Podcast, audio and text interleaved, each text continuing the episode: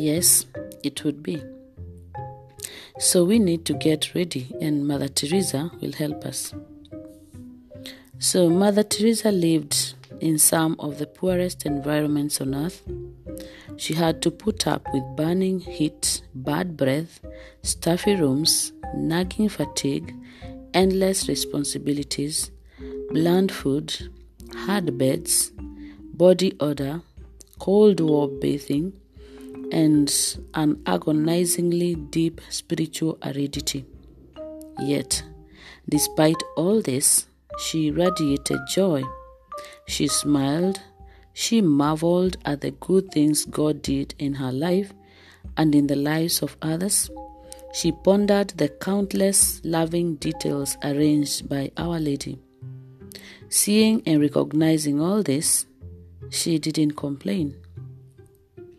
How did Mother Teresa de- develop such a spiritual sensitivity and attitude of gratitude? What was her secret? Two things. First of all, she followed the example of Mary, who was always pondering in her heart the good things that God was doing in her life.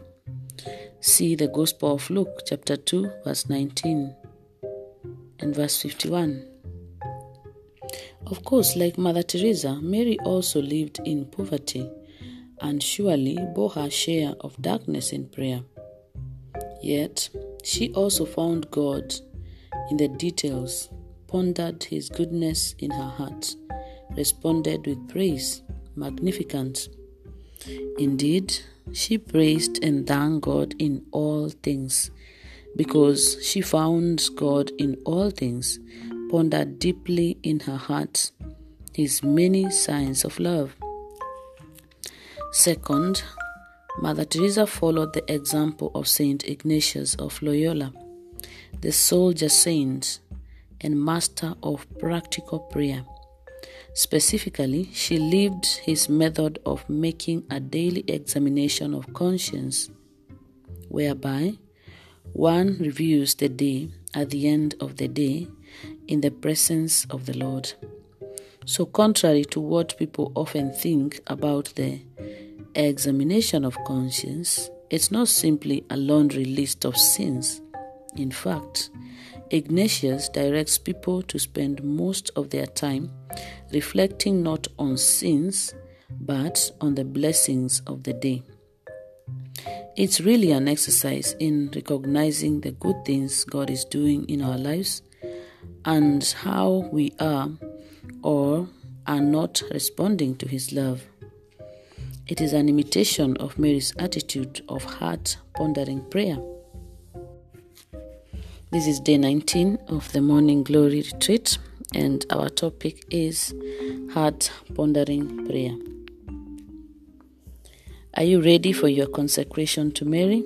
If not, then get ready.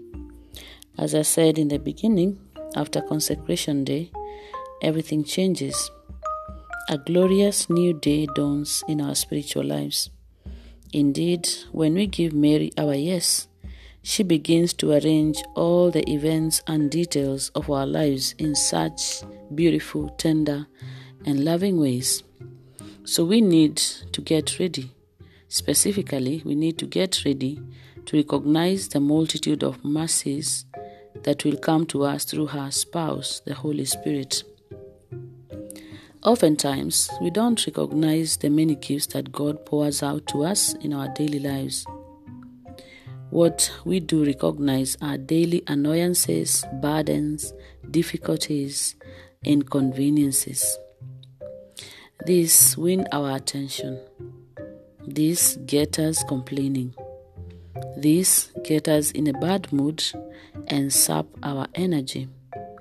Wouldn't it be a tragedy if, after we started receiving even more gifts and graces through our consecration, we didn't change this negative attitude?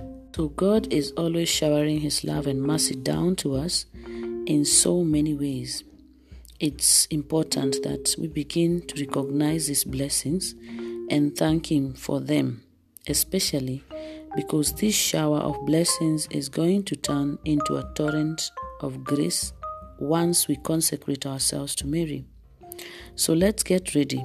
Let's remember that, according to Mother Teresa, one important way that we live out our consecration is by recognizing God's blessings and pondering them with Mary deeply in our hearts. Such heart pondering prayer leads to praise and thanks, and praise and thanks sets us on fire with divine love. Today's prayer. Come, Holy Spirit, living in Mary, help me to recognize and ponder in my heart all the good you do for me. Hail Mary, full of grace, the Lord is with thee. Blessed are you among women, and blessed is the fruit of thy womb, Jesus. Holy Mary, Mother of God, pray for us sinners, now and at the hour of our death. Amen. Have a wonderful day and God bless you.